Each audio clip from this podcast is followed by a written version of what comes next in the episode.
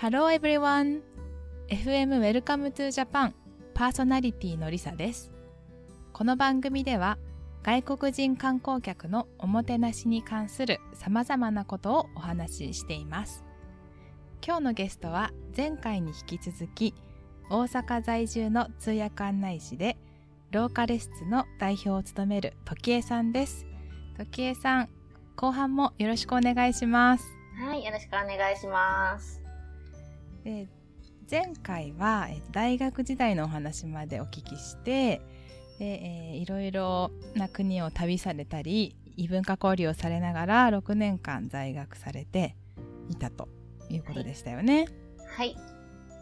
でその後どうやってあのつ通訳案内士につながっていったのかお話をお聞きしたいんですけど、はい。えっと、そうまずは、えっと、お金を貯める決意をされたってことでしたよね。そうですね、就職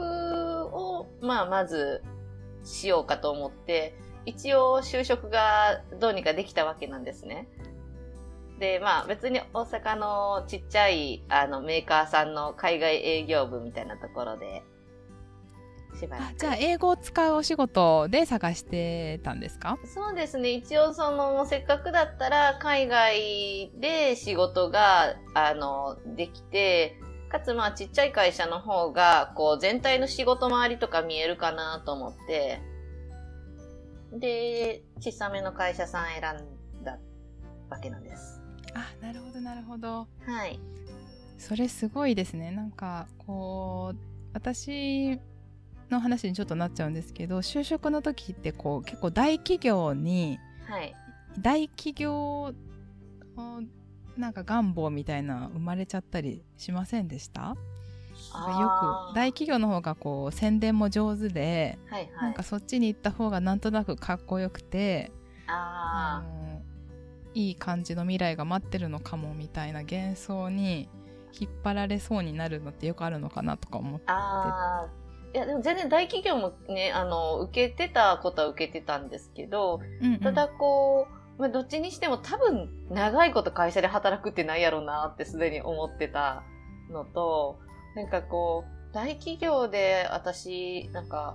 うん、何ですかね、なんかこう、100人も200人も採用するようなところで、うん、私いる意味あるかなみたいな感じですぐ思ってしまいそうな気がしちゃって。なるほどそこ結構ちゃんと自己分析ができていたんですねうん、そうですね。なんかこうや、なんかこっちの小さい会社の方が多分自分が何何かしらちゃんと自分に任される仕事の意味があるかなってのは思ってたので、で、まあ最終的に大阪の会社さんで2年半かなでもいた感じですね。どんな国の方々とあの営業のやり取りされてたんですか？えーっとですね、実際のところは、どこかな、まあ、タイが、あの、大きかったんですけれども、で、タイの会社さんだったりとか、ただまあ、あの、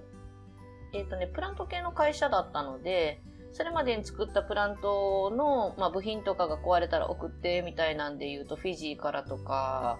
マレーシアからとかとか、結構まあまあ、あちこち、やり取りはしてえすいません。プラントって何ですか？えっ、と、ん工場の設備で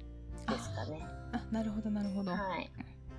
そっかじゃあ結構大きなものを売ってる会社だったんですねあ、そうですね。あの、もので言うと本当に大きかったですね。うん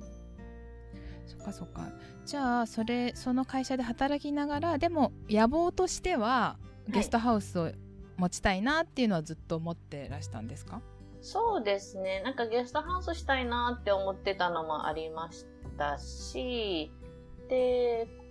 もともとそのまあ大学の時に、あの、まあ、留学生と仲良くなったって話したと思うんですけど、で、そこで、あの、まあ、一緒にヨーロッパをいくつか旅行してて、で、その時に教えてもらったサイトにカウチサーフィンっていうのがあるんですね。知ってますあ、知ってます？あの、カウチサーフィンって基本的に、えっ、と、まあ、すごい簡単に言うと、ただで人の家に泊まれるみたいなものあのサイトですけど、まあ、実際のところは異文化交流っていうところをメインにしてるので、あの、お客さん、まあ、ホストの人のところで、まあ、止めてもらう代わりに、こっち側も何かしら、その日本のことを、まあ、教えたりとかして、みたいなんで、で、そこでこう、はい。なんか今の SNS の走りみたいな感じでしたよね。そうですね。まあ、それこそ Airbnb はそれを収益化した感じかなとは思うんですけど、で、それをする前の、まあ、カウチサーフィンでヨーロッパのあっちこっち旅行してて、で、その中で、逆に日本に帰ってきてからも、あの、私、その時は、あの、おばあちゃん家に住んでたんですけれども、で、おばあちゃんちが本当もう築うん十年みたいなもうザ日本家屋に、もうあの、まあ、おばあちゃんその時もすでに亡くなってたんで、私一人暮らしで 5LDK ぐらいの日本家屋に住んでたんですけど、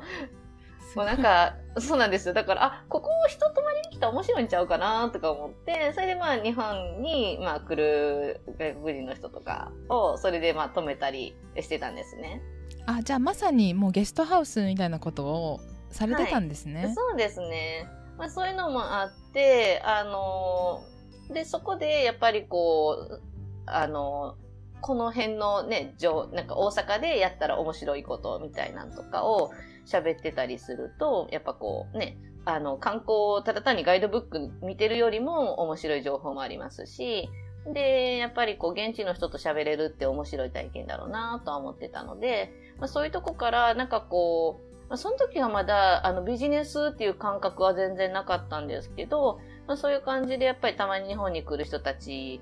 の、まあ、相手とかしたりすると面白いだろうなっていうのはあったんで。でカウチサーフィンってあれ、はい、収益化できなかったんでしたっけ？そうですね。で、特にその時ってやっぱ学生だったもあったんで、そこでなんかまだ感覚的にお金を取るっていうのもいまいち分かってなくって、で、まあでもそこで外国人の人を、こう、特に現、なんかこう、地元的なとこを案内するっていうのは楽しいなと思ってやってたのがあって、で、そこから、あとは、あの、まあ、それもあったんですけど、それで言うと、あと、大学の時にスコットランド人の彼氏がいて、で、そうなんだ。そうなんですよ。その人が日本遊びに来た時に、あの、それこそでもそれである意味ちょっと自分がすごいショックだったんが、こう、まあ大阪城まで、多分梅田ぐらいから歩いてたんですけど、で、まず、結構ありますね、あ、そうなんですよ。大阪城から、え、梅田から大阪城までどうやって行ったらいいかわからない、で、えっ、ー、と、途中である中之島とかで、なんか、この橋なんなんとか、いろいろ言われるんですけど、全くわからない。やっぱ私、全然日本のこと分かってないっていうか、大阪のこと分かってないってえ、これちょっとやばいなと思って。で、それこそなんかヨーロッパとか、あの、旅行してた時は、誰かに聞いたら、あの、あなんか大体なんかこういうことやでとか、すごいちゃんとこう何でも意見持って喋ってくれる人ばっかりに会ってたんで、あ、ちょっとこれもう一つちゃんと日本のこと勉強しないといけないなーってのを思って、で、ちゃんと日本のこと喋れる人になろうっていうのがありましたね。うん、なるほど、なるほど。そっか、じゃあ、そのスコットランド人の彼氏さんが結構いろいろ質問してくれる人で、それで、こう、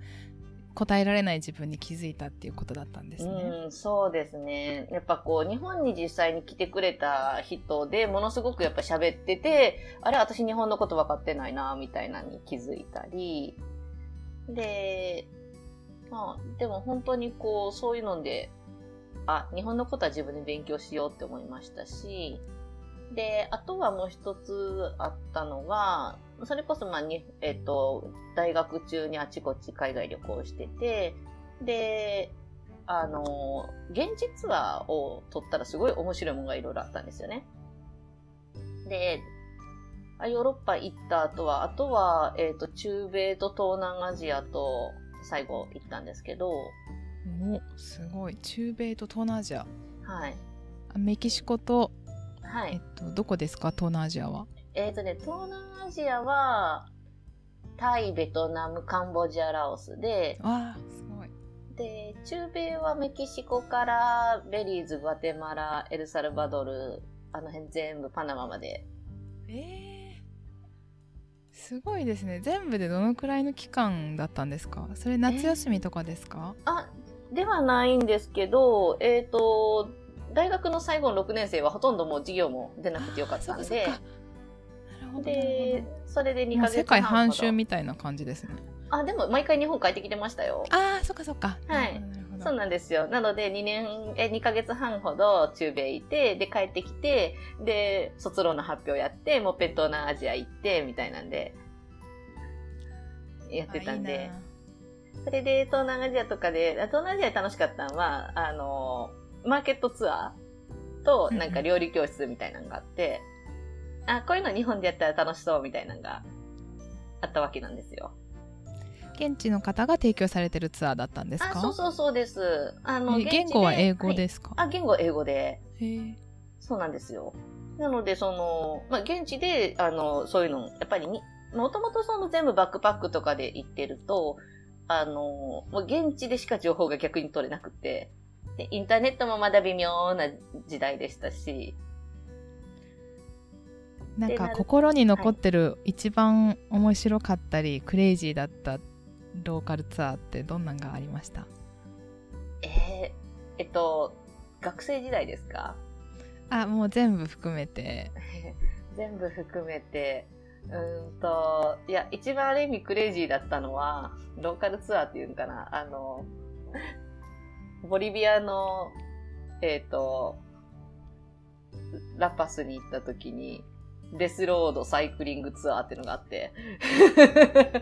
タイトルがもうデスロード入ってるんですか？あそうです、そうです。なんかね、すごいね、細い山道でね、あの、バスとバスが行き来するとね、バスがたまに落ちてしまって、年間数十人の死者が出るようなね、オフロードをね、あの、自転車で、あの、駆け下りるっていうツアーだったんですよ。危ない 命がけですねまさにデスロードですねいや、そうなんですよ。まあ、でも、あの、一応ね、それを安全にやってる会社があったので、参加したって感じですね。ああそうなんだはい。えー、えそれどうでした？怖かったですか？いや、もう怖かったことは怖かったですね。ただ、まあ、ちゃんとやっぱり大事なんて、あの、まあ、会社が安全っていうのとインストラクターがしっかりしてるっていうのが分かってると、あの、まあ、最終的には楽しかったって感じですね。うんそうですよねなんかやっぱり日本で体験できないのでそういうちょっと危険な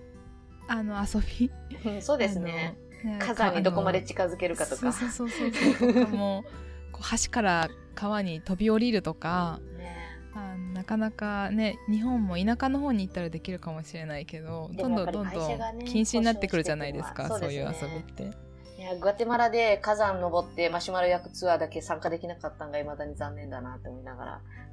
火山の火で？あそうです。火山のなんか火というか、その火山のすごい暑いところまで行って、ど、なんかその辺でマシュマロをなんか焼くみたいなのが。楽しそうそれはでも参加できなかったんですね それはね、なんかね、参加する時間なくて、もう本当いろんな、なんかツアーあるなと思いながら、でもさすがにこの大大阪でそんな危険なツアーはできないけれども、あ、マーケットツアーぐらいやったらできるやんと思って、で、なんかそういうのできる場所ないかなみたいなのを、まあ、探してたら、ちょうどその時に、あの、友達で、こう、企業イベントみたいなのをやってたんですよ。で、あの、その友達の友達がやってたんですけれども、で、その子が同じ大学出身で、なんかこう、そこで仲良くなって、で、えっ、と、なんか、マーケットツアーとか、あの、料理教室とか、なんかそういうの外国人に提供できたらいいなと思うねんけど、っていう話をしてたら、あ、そういうのを、あの、載せれるサイトあるで、って言って紹介してもらって、うんうんうん。で、それが多分、一番最初にちゃんとこう、なんかビジネスとして、なんか、このツーリズムで提供したコンテンツかなって感じで私が。なんかその旅行者とガイドをつなげるみたいなマッチングサイトみたいなやつですか？ああ、そうです。なんかポータルサイトで自分でツアーとか、その体験を載せれるよっていうサイトがうんあったんですけど、で、えっとね、そうですね、今、楽天さんに買収されちゃったボヤジンっていう会社なんですけどね。へえボヤジン、はい。へえ知らなかったです。はい、あの、までもそのあたりからか、でもだ多分ボヤ人が結構そのあたりだと、その体験サイトを載せる、う多分サイトとしては結構走りで始めたんかなって感じで、トリップアドバイザーみたいな感じですか？今で言う。えっ、と、トリップアドバイザーの場合はもっとなんかその、ね、登録してる人がどんどん口コミとか書ける系なんですけど、うんうん。うんえっ、と、ボヤ人の場合は、本当にその体験のコンテンツを、まあ、ホスト側が載せて、それを、えっ、と、見たゲストが、あの、予約して参加するみたいな感じですね。なるほどなるほど。そっかはい。そっか、そうですよねあそれはまだ SNS インスタとかもなかったような時代ですかね。そうですね、2010インスタはその時はあまりなかったかな。フェイスブック自体はね、もうずっとやってたけどって感じで、まあ、でもネットがだいぶ使えるようになってきてって感じの時代ですようんうんね。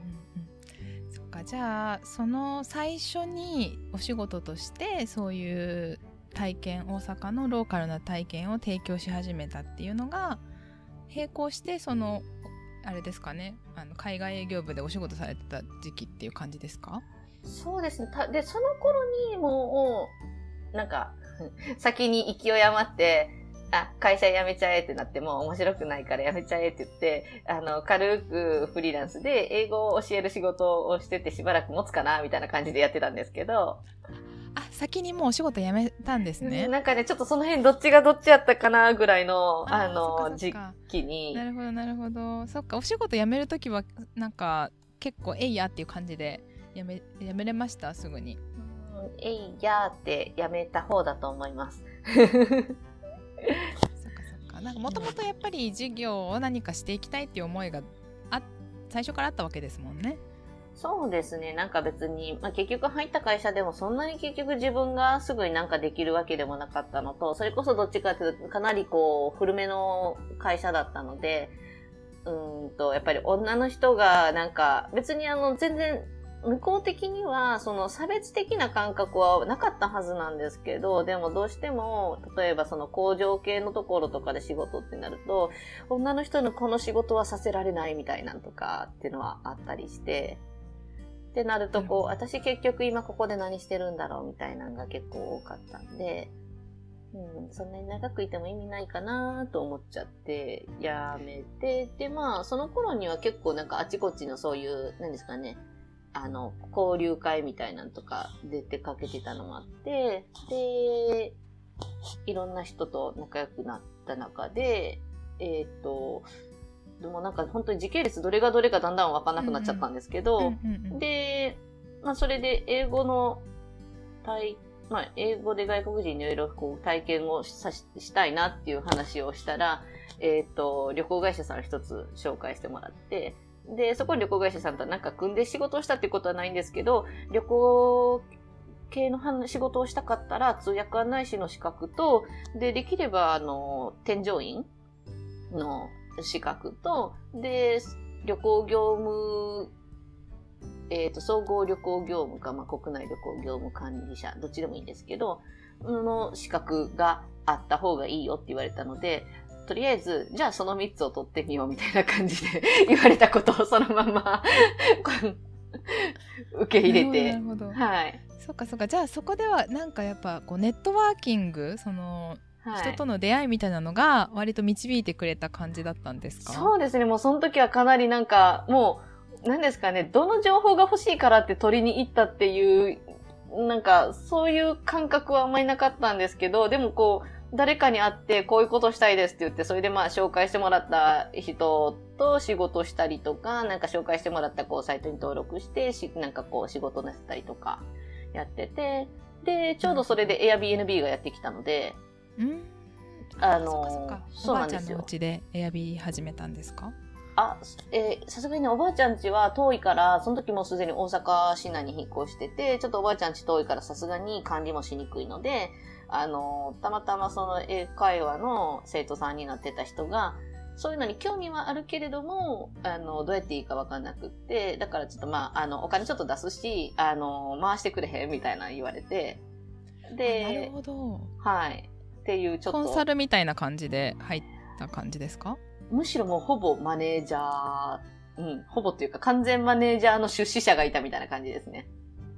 なるほどなるほどそうかそうかちょっとそこもちょっと掘りたいんですけどなんかお話聞いてると結構いろんな方とこう割とビジネスのの界隈の方とのコネクションがあったのかなって思うんですけどそれって何が最初に例えば異業種交流会に参加するとか、はい、もしくは大学生の時からのつながりとかどういうところでこうつながっていったんですか？うんと、多分ものすごく一番最初を、あ、なんか本当なんか、あ、そういえばこんな話もあったって今更思い出すものがいっぱいあってあれなんですけど、それこそあの、ミクシーってあるじゃないですか。あ、ありましたね。はい。すいません。あります。ああった、ありました。ある。うん。あありますよね、今も、ね、はい。今も一応存在したんですけど、あの、それこそミクシーがちょうど大学生からちょっと卒業後ぐらいにかけてまではまだね、みんなが使ってた時代なんで、それでまあコミュニティとかいろいろ、あの、入ってたんですけれども、それでこう、うん、なんか自分でもイベントしたいな、多分それで思ったのもあって、なんかそれで英会話のイベントとかそういうのやりたいな、でもやり方わからんからどうしようと思った時に、なんかこう、えっ、ー、と、なんか旅系のイベントをやってるのがあって、それに参加して、で、そこの主催者にイベントってどうやってやったらいいですかみたいなんで、聞いて仲良くなってから、まあさらにこう、自分でそういうのを始め出したら、その、まあ英会話のイベントしばらくやってて、そっからこう、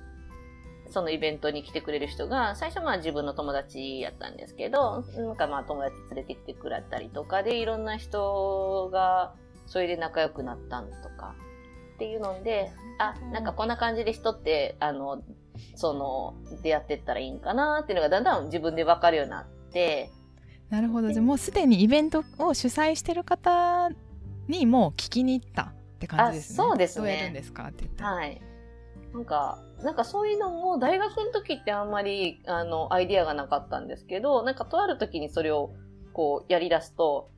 あ、なんかこれでこうどんどん、あの、自分のそのやりたいものに対して、あの、なんかこうアプローチができるようになるんだなっていうのが分かるようになってからは、すごいいろんな人にそこからしばらく会ってましたね。うんうんうん。なるほどなるほど。20代の真ん中ぐらいですかそれって。あ、そうですね。ちょうど20、あ、でも6、7とかかな。うんうんうん。そっかそっか。なんかちょっと話が戻るんですけど、その、お仕事を辞めるのって結構その人によっては勇気がいったりあと家族に止められたりとか、はい、そういうのまだ当時って結構今よりもフリーランスがそんなにメジャーじゃなかったのであったんじゃないかなとか思うんですけど、やっぱりその時計さんの場合はこうビジネスをきっとやっていけるだろうなみたいななんか自信みたいなのがあったんでしょうか？自信ってどれぐらいあったかって言われたらちょっと怪しいんですけどね。でもなんかこう、あ、でも、親には辞めてから事後報告しました。あ、そうなんですね。はい、そのタイプですね。はい。なんか言われました？親、お母さんとか。辞めた？んみたいな。あ、などうやって生きていくの？みたいな。うん、なんかとりあえず、とりあえず英語とか教えてく？みたいな。はーみたいな感じの反応を最初されたんですけど。なんかまあ、その時にはもうすでに、あの、やっぱ一緒に住んでなかったのがある意味良かったのはあるんですけど、うん、いっぺんその、大学出て就職した時に実家帰ったんですけど、実家からだったらやっぱりこう、何かと家に帰らないといけなくて、いつ帰ってくるのとか、こう、時間の制約すごく多かったのが、やっぱりこうやりにくいなと思ったので、でも、シェアハウス入って、で、まあ、大阪市内に住み出したら、すごいこう、行動が自由になった分、いろんなことできるようになったのと、やっぱそれこそまあいろんな人に会ってると、こう、仕事辞めたらいいや、みたいな感じのね、そういうなんか、あの、やっぱ、もちろんそれって結局、自分がどのグループにいるかによるとは思うんですけど、もちろん多分ずっと会社にいてたら仕事を辞めるって思ってても結局みんなそこにいるわけなんで、で、まあ、その人たちと話をしてるだけだったら多分ね、ずっとどうしようかなーで続くと思うんですけど、なんか、方や、あ、まあ仕事とか辞めたって大丈夫っていう、このなんかグループの人たちに会うと、あ、そんなもんかっていう気になっちゃって。じゃあ周りに結構フリーランスの方とか経営者の方がたたくさんいたんですね。そうですね。増え出すと、やっぱり、あ、そういう考えがあるんだなっていうので、まあ、それこそ本当に何でもそうなんかなと思うんですけど、またなんかそれで言うと、ね、別に何でももう LGBT の話でも何でも、あ、そういう人たちがいるんだなっていう、そういうコミュニティがあるのを知ってると、あ、そんなもんそんなもんってなってくるんかなって何でも思っちゃいますね。うんうんうん。そうですよね。やっぱその、そういう、こう想像力がやっぱり実際にその環境にいると、自分もそう、そうやって経営してるところとかがイメージしやすかったりとかしますよね。ねえ。なんかそんなものすごい会社を作ろうっていう気持ちは全くなくって、なんか会社が、なんかね、人によってはすごく会社を大きくしたいとか、そういうところを目指してやってたりすると思うんですけど、私の場合はほんまになんか、うん、会社にしたかったっていうよりかは、本当に自分でなんか好きな仕事ができて、で、なんか自分がちゃんと接した人がそれで日本楽しんでくれるんだったらいいなっていうのが一番あったので、そういう意味ではその多分規模を大きくすると、うん、自分で関われない人たちが増えてきたら多分それって、うん、なんかそこまでしたんかなっていうと多分そうでもなかったので、そういう意味ではまあフリーランスとか、ちょっとまあ小さな会社規模で自分がこう、なんか会った人がそれで日本のことをもっと知ってもらえたりとか、日本のこと好きになってくれたらいいなっていう感じで、多分もうなんか最初からそういう気持ちやったかっていうと、そのままちょっとしたその考え方は違うかもしれないんですけど、思ってること自体は大体ずっとそんな感じなので、なのでまあ、今こんな感じなんかなって感じですね。なるほどなるほどそれでその実際にフリーランスになってみてお仕事も取りつつ資格の勉強も始めてなんかあのギャップとか思ってたのとちょっと違うなとかそれとも大体イメージ通りに進んでいったなとかそういうのは感想はありましたか？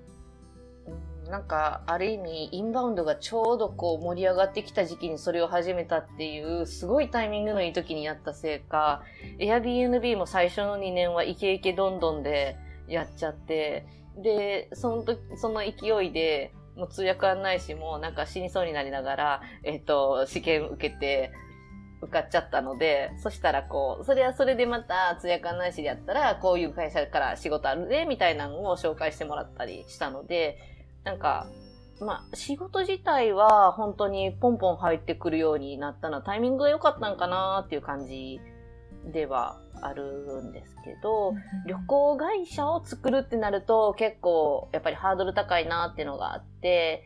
なんか、どの立場でやるのがいいのかなってのはずっと試行錯誤しながらやってましたね。そっかそっか。2010年代の真ん中から、まあ、2010 2011年につあの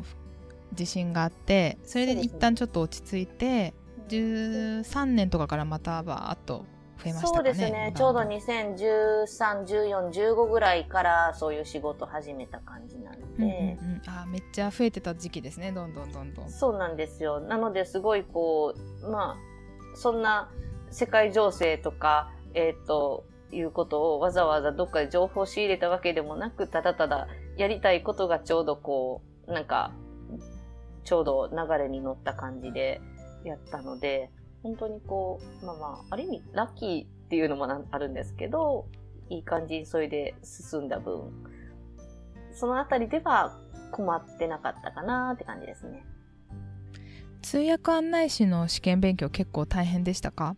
大変でした。大変でしたっていうか、そのなんか、あの、言われて、あの、あ、そういうのがあるんやと思って試験日調べたら、あ、あと2、3ヶ月しかないやんみたいな感じだったんで。いやーそっか。じゃあ23ヶ月でもう地理も歴史も一般常識も英語もって感じですよね。そうですめねっち。ゃ大変ですよねそれは、ね、しかも、あの通訳案内士の、まあ、学校っていうのがあったらしいんですけど、そういうのなしで自分で勉強しようと思ったら、なんかあの通訳案内士のその資格自体がマイナーすぎて、過去問とか参考書っていうのが、え、2、3冊しかないんじゃんみたいな感じやったんで。そうん、当時そうでした。今もうちょっと増えてると思うんですけど情報、うん。当時私も多分同じ時期ですけど本当になかったですね。ですよね。なので、え、で、あの、過去問も、なんかあの、あんまり、その、去年のこの傾向と今年のこの傾向、ん？ほとんどなんか同じ問題なくない？みたいな感じで。そう傾向がつかめない試験っていうことで有名ですねあれは、ね本当に難しいですよねもうなんか前の日は前日はあの仏像の顔を見ながらブツブツずっと唱えてたってシェアハウスの子に未だに言われます。仏像念仏を唱えてたわけじゃないですよねじゃないです仏像の名前をひたすらと覚えるために仏像の名前と寺の名前をひたすらとなんかこう喋り倒してたって言ってました。もうそれはちょっと怪しく見えたかもしれませんね。うん。なんか、あ、切羽詰まってんだろうなーって思われたんだと思うんですけど、すごいもうなんか、未だになんか前日そんなことした記憶だけは残ってます。そっかそっか。じゃあ試験がでそれで合格して二次試験も、えー受けられて合格してっていう感じですよね。そうですね。じゃあその資格に受かった後のこう最初のお仕事とかは結構印象的なのとかありますか？初期のお仕事で。あー初期の仕事で言うと、それこそ団体のツアーを一番最初に受けた時が、もう、最初団体だったんですね。そうです。なんかあの、ウォーキングツアーとかもあったんですけど、なんか印象に残ってるので言うと団体ツアーの方で。というのもなんかあの、団体の方が、やっぱり、うんと、まあ団体のツアーと個人のツアー全然やらないといけないことも違いますし、で、その時はインドネシアのお客さんやったのかな。で、あの、インドネシアのお客さんって、イスラムの方と、うんと、まあ、そうじゃない、まあ、どっちかというと、華僑の方が混ざってるツアーだったんですけど、で、その中でもやっぱりこう、私ほとんどその時って、イスラム圏って旅行もしたことなかったですし、あの、なんか、一応そのイスラム教の人たちって、例えばね、豚が食べられないとか、お酒が食べられないとか、そういうのっていうのは一応理解はしてたんですけれども、例えば、その、中国、その中華系の人たちは、その、例えば豚とか食べたいので、同じレストランに行っても、同じテーブルには座っちゃいけないみたいなのとか。あ、なるほど、なるほど。はい。で、なんかそこまで分けられてるんやとか、全然分かんなくて別にね、自分でできたものを食べたらいいんじゃないとか思うんですけど、なんかそういうわけでもなく、もう食べる席すら一緒にしちゃいけないみたいなんとかが、その、まあもちろんそのね、あの、グループだったりとか、あの、その時のあれにもあるんですけど、その時の旅行会社さんはそんな感じで言ってたんですけど、そういうのを知らずに、もう適当に席座ってみたいなの案内してめっちゃ怒られたりとか、あ、なるほど、なるほど。怒ってくれる、その、こう、人が誰かいたんですね。そうですね。あ、そっかそっか。はい。あとは、それこそ爆買いとか言われてるやつを、こう、目の当たりにし、あのーサービスエリアの時にファミマに入ったら、私がまあちょっと、あの、あ、アルフォート買おうとか思って、一個買って、それをお客さんがちょうどね、あの目の前にいたお客さんに一個入ってあげたら、これめっちゃ美味しいやんって言って、そのままアルフォートを全部その棚にあるやつを全部買って、あ、そういうことするんや、これが爆買いってやつか、みたいなんとか、こう、なんですかね、あのーうん。個人のお客さんがしないわけじゃないんですけれども、それをなんかやる人が、なんかこう、な何十人と目の前に自分のグループにいるっていうのがい、ました、うんいました、いました、はい私も。それ、あの、ブラックサンデー？ブラックサンダー？サンダー？はいはい。あれで、すまあ、あれは箱、ブラックサンダーのなんかデザインの入った箱にこうちっちゃい数十円のやつがあってあるのがコンビニにあって。それを全部買って回る人とかいました。ねえ、なんか、え、そん美なに買ってくみたいな。うん。いやそうです爆買いってすごいねパワーワードでしたよね当時ですね。あともうなんか普通に、うん、なんでしょう。だいぶお金持ちの方もいたのか、あの、自分たちでスーツケース持つの嫌だって言って、あの、こっち側に、あの、チップみたいなの払うから、あなた私のスーツケース係でみたいなのとかに任命してくる人とか、あそれはないな。それはついたんですね。そうなんですよ、衝撃と思って。それはどどうしたんですか？ん？でもあの別に、えっ、と、まあまあ、なんか別にね、頼まれて、その時間帯的にできないことじゃなかったら私何でも引き受けちゃうタイプなので。で、うん。で、あの、もう一人いたインドネシアの添乗員さんは別の人のスーツケース係やってて、なんかそれやってるの見たから、あ、私もした方がいいんかな、みたいな感じでしたね、むしろ。なるほど、うんすごい面白いですね団体ツアそうなんですよ。で、会社ももともとその、オペレーションしてた会社があんまりまだ慣れてなかったので、なんか、あれ？部屋一つないぞとか、ー。え？あの、ダブルベッドの部屋って言ってんのに、セミダブルでここに、えっ、と、親子プラス子供一人寝ろっていうのみたいなめっちゃなんか、ぶち切れられたりとか。あー。なるほど。あのそれはやってみてなんかどうですか？やっぱりそういう壁ちっちゃい壁にぶち当たるじゃないですか。そうですね。実際やってみると、うその学生時代の楽しい文化交流と違って。うんうんうん。あそのクレームとかね。うん。それはどうでしたか？こうその時その時まあこんなもんかって言って乗り越えたか結構思ってたよりしんどいなと思ったのか。どんな感じでした？ああ、そうですね。まあまあまあ、あの、ある意味、うん、その失敗を、元をやったのが自分じゃなかったっていう、っていう意味では、あの、その、ダメージはめちゃくちゃ大きくはなかったんですけど、でもやっぱり、その、何かしらこうトラブルが起こったのを解消しないといけないのは現場の自分なので、これどこまで解消できるみたいなんで、それこそね、仕事終わるのが1時間とか2時間とか遅れたりとか、っていうのは結構あったんで、体力的にやっぱり最初大変やなとは思いましたね。そうですよね。体力的に大変だなっていうのは結構今でも思う時あるんですけどどうですか？時江さんは。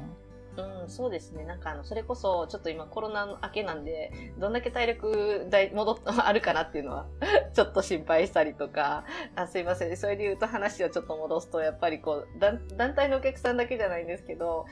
インバウンドのお客さんやってると、時間にルーズで、あの、なんか個人ツアーで、あと私が何時にやってもいいよ、何時までおってもいいよっていう時やったら、まあまあ、何かしらやったりとか、工程も別にちょっと変えようかってできるんですけど、団体のお客さんで、1時間2時間、やっぱりこう、え、集合時間からもうかれこれ30分経っても帰ってこない、どうしよう、みたいなんで、で、お宿のお食事は7時半には絶対に食べないと片付けられてしまう、どうしよう、みたいなんとか、っていうのとか、うん。それで、うん。汗汗、しかも渋滞とか。はいはいはいやっぱりそのその分他の人待たせちゃいますもんね団体のツアーの場合は、でね。で、だからタイムマネジメントは結構最初苦労しましたね。いやそうですよね。それ本当に全然時の感覚違いますもんね。そうなんですよね。なんかその、もちろん自分も海外行ってたので、あの、時間にきっちりしてないということは認識はしてたんですけれども、あ、そうか、ここまでか、みたいなのがこう仕事になると、思っちゃいますね。なるほどなるほどそっかでもこう全体を通じてそういうなんかツッコミどころはありつつもやっぱりやってみて楽しいなとかこれが自分が今後もやっていきたいことだなっていうような喜びも大きかったですか？ああ、それはやっぱりそうですね。こう、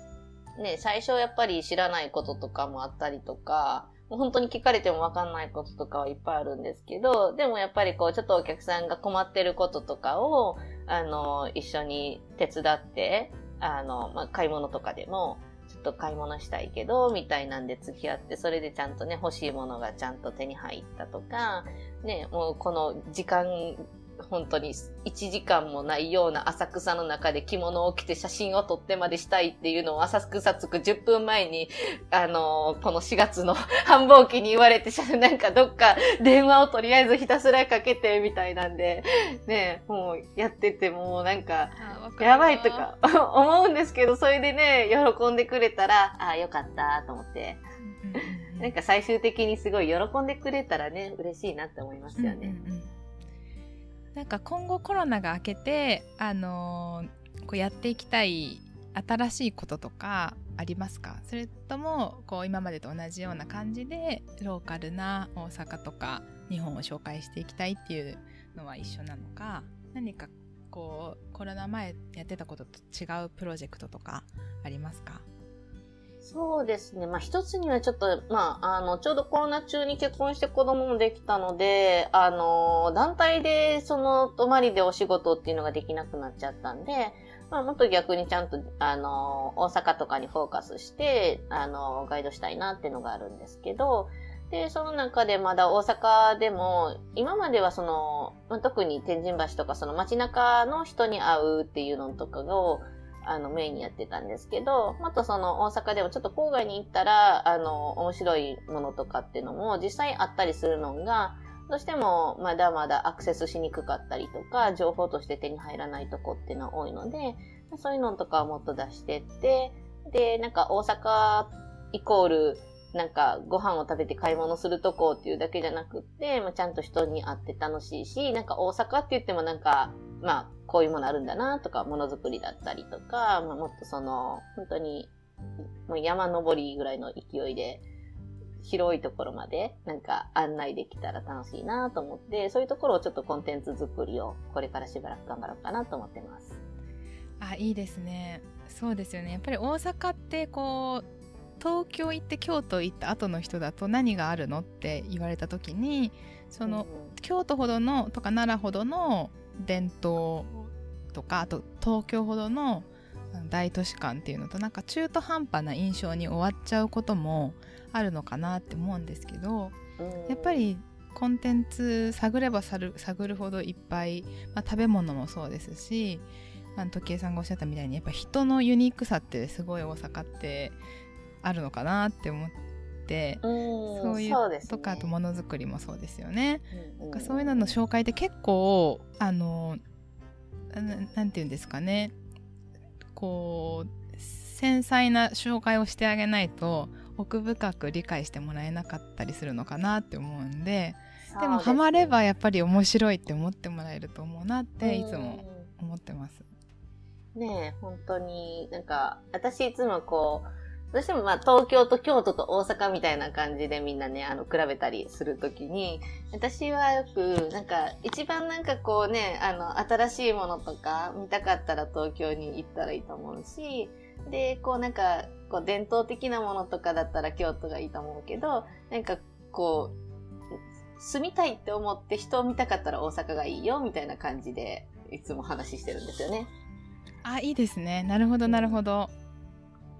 なので、こう、大阪は、その、どっちかっていうと、観光地みたいな目的地を作っていくと、すごくこう、うん、これだけかっていうとこはあるんですけど、もっとこう、なんか地元の人とか何かしら人と接するんだったら大阪って一番こう接しやすい場所だなって思いますし、で、まあそういったところに、こう、どうやったら入りやすいかなっていうのも、こう、いろいろ切り口が作れたらいいかなと思ってますね。あ、なるほど、そうですね。なんかこう地元の人とのこうやり取りってどっちかっていうとこう田舎の方のコンテンツ作りでフォーカスされやすいのかなと思ったりするんですけどやっぱり大阪の場合そういう商店街とかものづくりの職人さんとかが、あのかなりの人口やっぱりねいて都市部なんででしかもアクセスしやすいっていうメリットもあるのでそういう意味ではすごいいいとこ取り合わせ持った場所ですよね。そうですね。やっぱりこうちゃんとね、大阪は、もともともちろんね、商人の街とかものづくりもしてたっていうところもあるんで、そういうのって、なんか今はそんなに見えないような気がするけれども、やっぱりちゃんと残ってるなっていうのが街を見てたりとか、いっぱいそのね、大阪の街でもいろんなとこ行ってると思うんで、なんかもっとそういうのを見て、ね、あの、見てもらえたらなと思いますね。あのもうちょっとだけ時間があったらあと10分、はい、15分ぐらい、はい、大丈夫ですか？もう一つちょっとお伺いしたいことがあって、はい、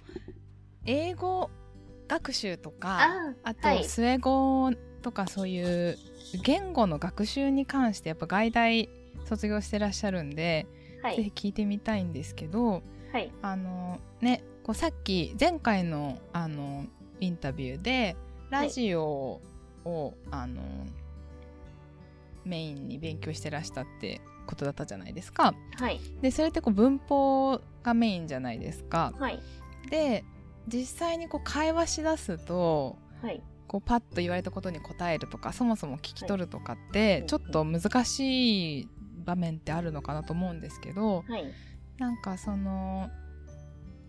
こう文法の勉強以外にあの、まあ、最初英語勉強しだした頃とか学生時代とかにはい。文法以外にそういうリスニングとか会話とかのためにやってたトレーニングみたいなそういうのってありましたか？えーっとね、英語は、あの、私、高校生の時に、あれ使ったんですよ。えーっと、出てこない。なんか、聞くだけでペラペラになるよみたいなことを言うやつあるじゃないですか。あーえーっとリスんなんとかリレーみたいなやつですか？なんとかマラソンみたいな。うん、いや、なんか、あれ？なんて言うんでしたっけ？あれやばい、この、出てこない。やりえっ、と、方法自体は、ううんえっ、と、実際、なんかその、教材の、あの、歌い文句だけで言うとね、うんうんうん聞き流すだけで、なんかペラペラになるよみたいなんで、うんうんあそういう石川とかも品があったんですねあ、そうそうそうなんですよ。結構なんかいろんな、その、教材自体は、あの、内容を変えて、あの、いろんな会社が売り出してはいるんですけれども、多分。で、その中で、あの、この聞き、聞くだけでペラペラになるっていうのは嘘だと思うんですけれども。ただ、あの、一個のそういう教材を使って、その中で、えっ、と、まあ私のやり方だったら、1ディクテーションをする。で、えっ、と、2、その中で分からなかった単語を調べる。で、その後、もうペンディクテーションする。で、それから、えっ、と、ま一緒に、あの、聞きながら、まずはまあ文章を見ながら喋る。うんうんうんで、それから、えっと、それができるようになったら、シャドーウィングで、えっと、文章は見ずに聞いたものをそのままアウトプットする。っていう練習は、うん、しましたねあ。それ CD をこう聞きながらこうスタートして止めて、今言ったことを書き出してみてあ、そうそうそうそうで答え合わせす。して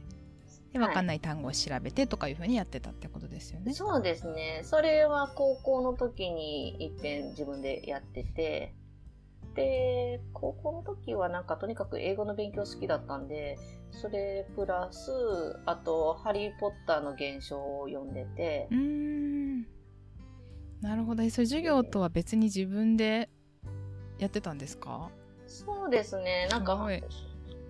英語の本はちょうどそれで、英語の先生もなんか結構いっぱい要所持ってたんで、そういうのを貸してくれはって、で、それ読んで、先生これ読み終わったから次の貸して、とか言って。ああそうだったんです結構じゃあもう高校生の時からかなり筋金入りの勉強家だったんですね。なんかあの好きなことは勉強してましたね。そっかそっかじゃあもうその高校で留学された時とかはもう大体なんかそれが生きてるみたいな感じでしたか？基本的なリスニング。高校の留学自体は1年生の時だったんで、まあ本当にそういう意味ではどれぐらいできたかは謎なんですけど、うんでも、まあ実際、本当に喋れるようになったんは結局海外に行って、うんといろんな人と喋るようになってからかなってとこはありますね。あのスウェーデン語の学習も割と同じような感じでデクテーションとかシャドーイングされてました？えーと、スウェーデン語の授業は、シシャドーウィングとかディクテーションはなかったんですけど、まあ、それでもちゃんと喋るっていうその授業があったので、で、まあ、あの、やっぱ大学なんでちょっと人数も少なめですし、で、まあネイティブの先生に会ったらね、スウェーデン語で喋るみたいなのをやってたりしたんで、まあある程度はできたんですけど、結局やっぱスウェーデンに行った時にそれでは足りてないなーっていうので、ネイティブのスウェーデン人とずっと会話するっていうのは結構やっぱり大変やなって思いましたね。なるほどなるほどうん。えーま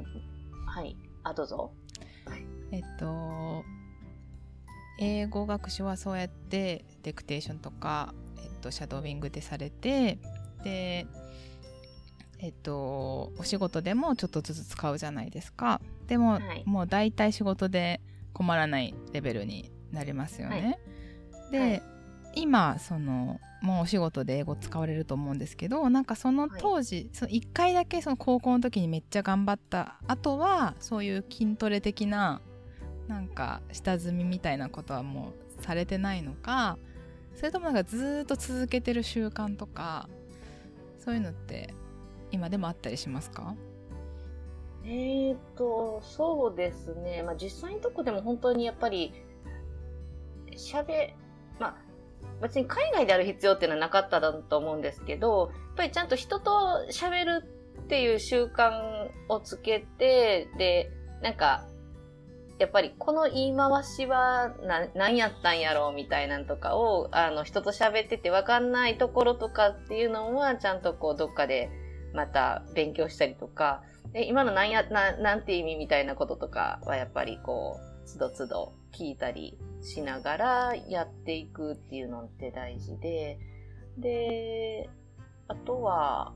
あの、今、ガイドの勉強をしてるところで言うと、まあ、ガイド仲間とちょっと、週1ですけど今勉強してて、で、その中だったら、まあ、例えばその、まあ、日本の文化とか日本のことについて必要な単語っていうのをもう一回こうやって、で、あとちょっとこう通訳の、あの、ために、日本の、まあ、文化的な話とかを軽く通訳する練習とか、あと、まあ、プレゼンテーションとかをやったりとかっていうのをたまに勉強会でしたりっていうのはコロナになってからは逆にまあ継続的にやってて、で、まあそれまでは本当にもう逆に仕事でどんどんどんどん英語を使うので、本当にコロナ前は家にいなかったら半分以上英語の生活やったんじゃないかなって感じで、そういう意味では日本にいながらでもずっと英語を喋る生活やったなーっていう気がしますね。なるほどなるほどそっかじゃあもう仕事中にもうずっと英語だから入ってくるしでその中でもこう分からないところはかなりこう定期的にちゃんと調べたりとか習してたってことですね。そうですね。なんか通訳の仕事もたまにしてたりすると、それこそこう、なんか、その、なんですかね、分野でじゃないと喋らない内容とかもあったりするんで、で、あとはまあ、いかにその、わかりやすくそれを喋れるかとかっていうのは、まあ、うんと、トレーニングも、まあ、やって、やっていくうちに慣れっていうのもあるかもしれないんですけど、まあ、実際その、思うんは、どこでもいいんで、絶対その海外じゃないといけないっていうのもないですし、何かしら自分でちゃんと、うんと、アウトプットする場所っていうのが持てると、それは別に日本であろうが海外であろうが、ちゃんと言語上達に意味がある場所になるかなと思ってて、で、まあ、それで言っちゃうと反対に、あの、まあどんだけ海外にいても自分でアウトプットする場所を作らなかったら、英語でも他の言語でも何でも上達しないなっていうのは思ったので、何かしらその自分でこうちゃんと、あの、喋れる場所を作るっていうのがあると、だい、あの、かなり言語はやってて上達するなって感じですうね。ん。そうですよね。なんかそこ一番大事なのに難しいのかなと思っていてこう英語学習者の方、あ私も教えたりしてますけどみんなこう日本人の先生との授業はま真面目に頑張るんだけどじゃあいざそれを使って、あ外国人のネイティブじゃなくてもいいんですけど日本語を話さない人に話しかける機会を作ってほしいんですけど、そうですね。で今いろいろありますよねそういう機会ってその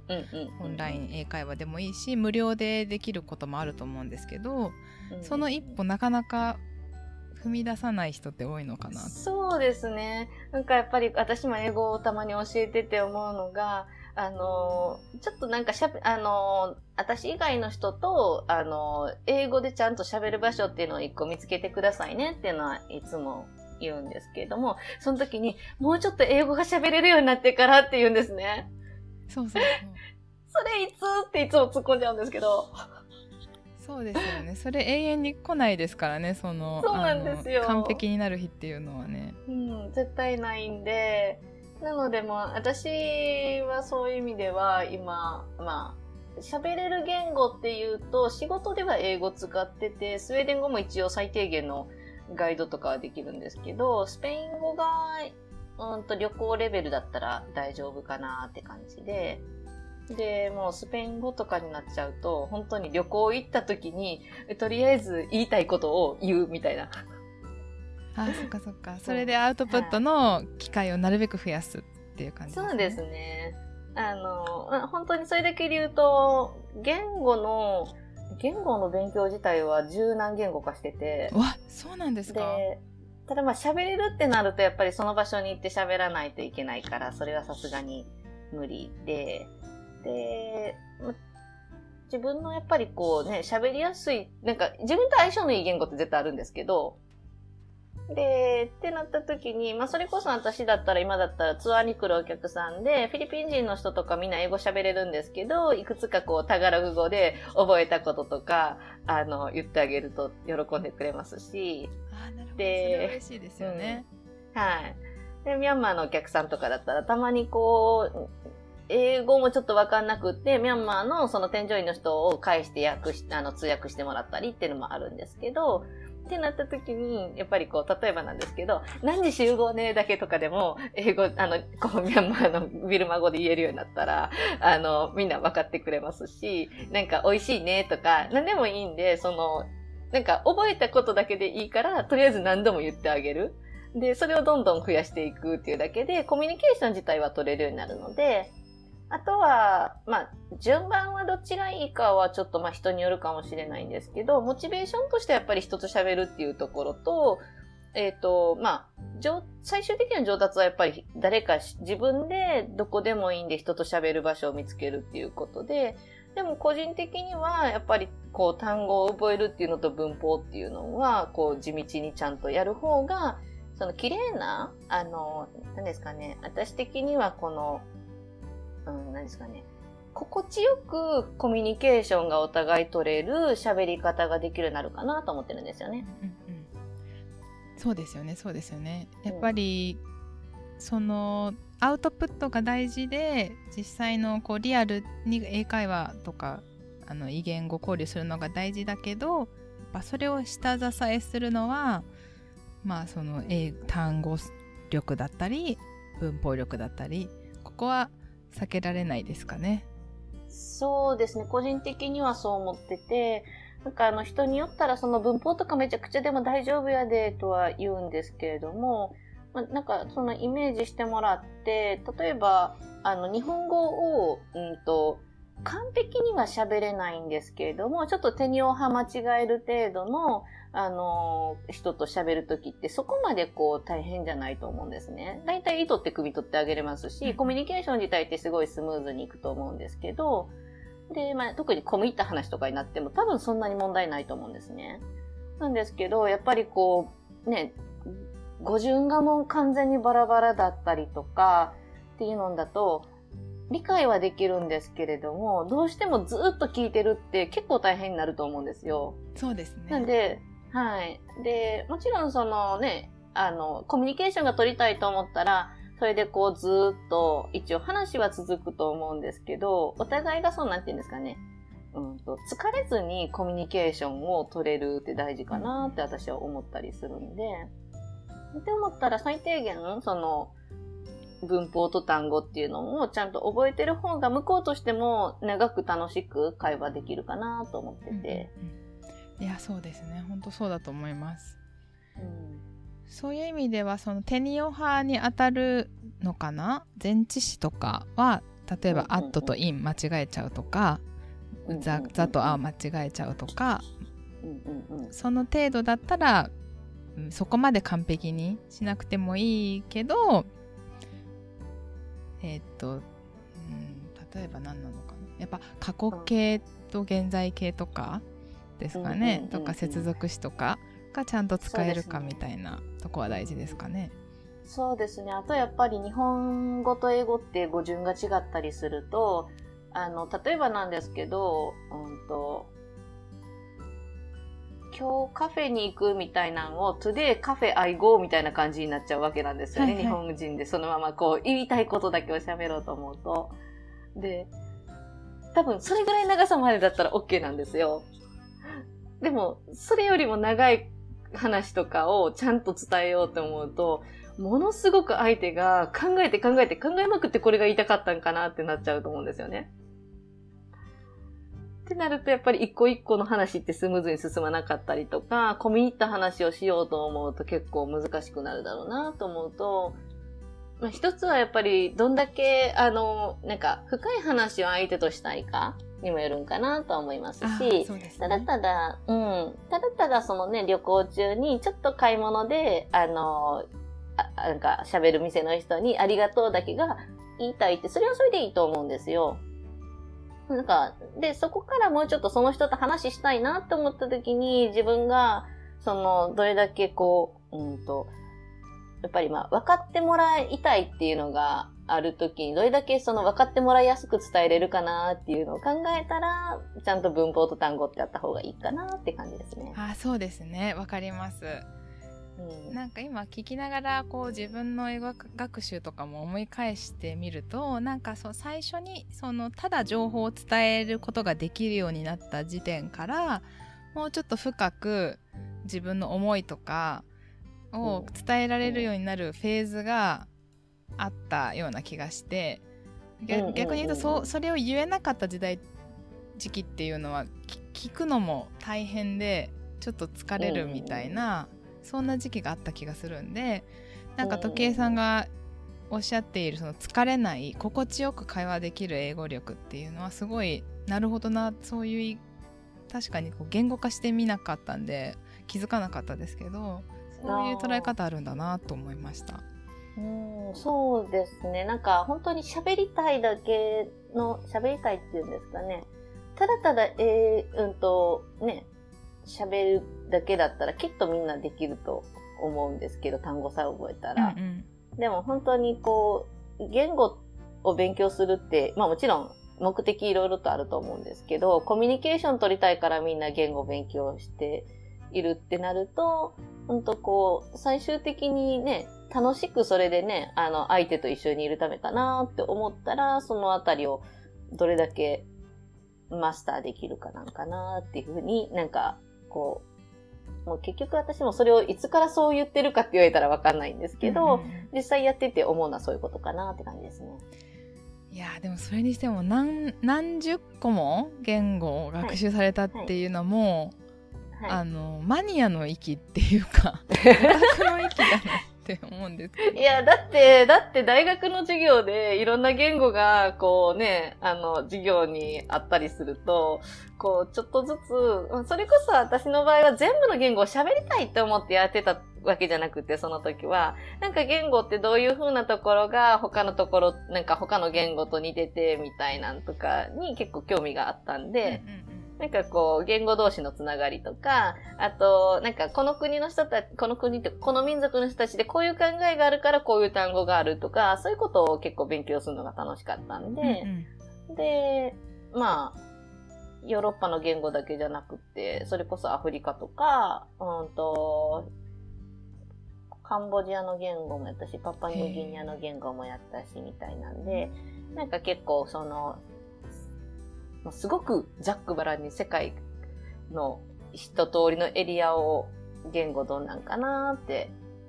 なんか、パプアニューギニアとか授業でとあるんですね教科書とか。パパニューギニア。あ、いや、教科書はないです。もう先生が、あの、なんかこう、ちょっと、プリントにまとめたやつとかを勉強するって感じですね。そっかそっか。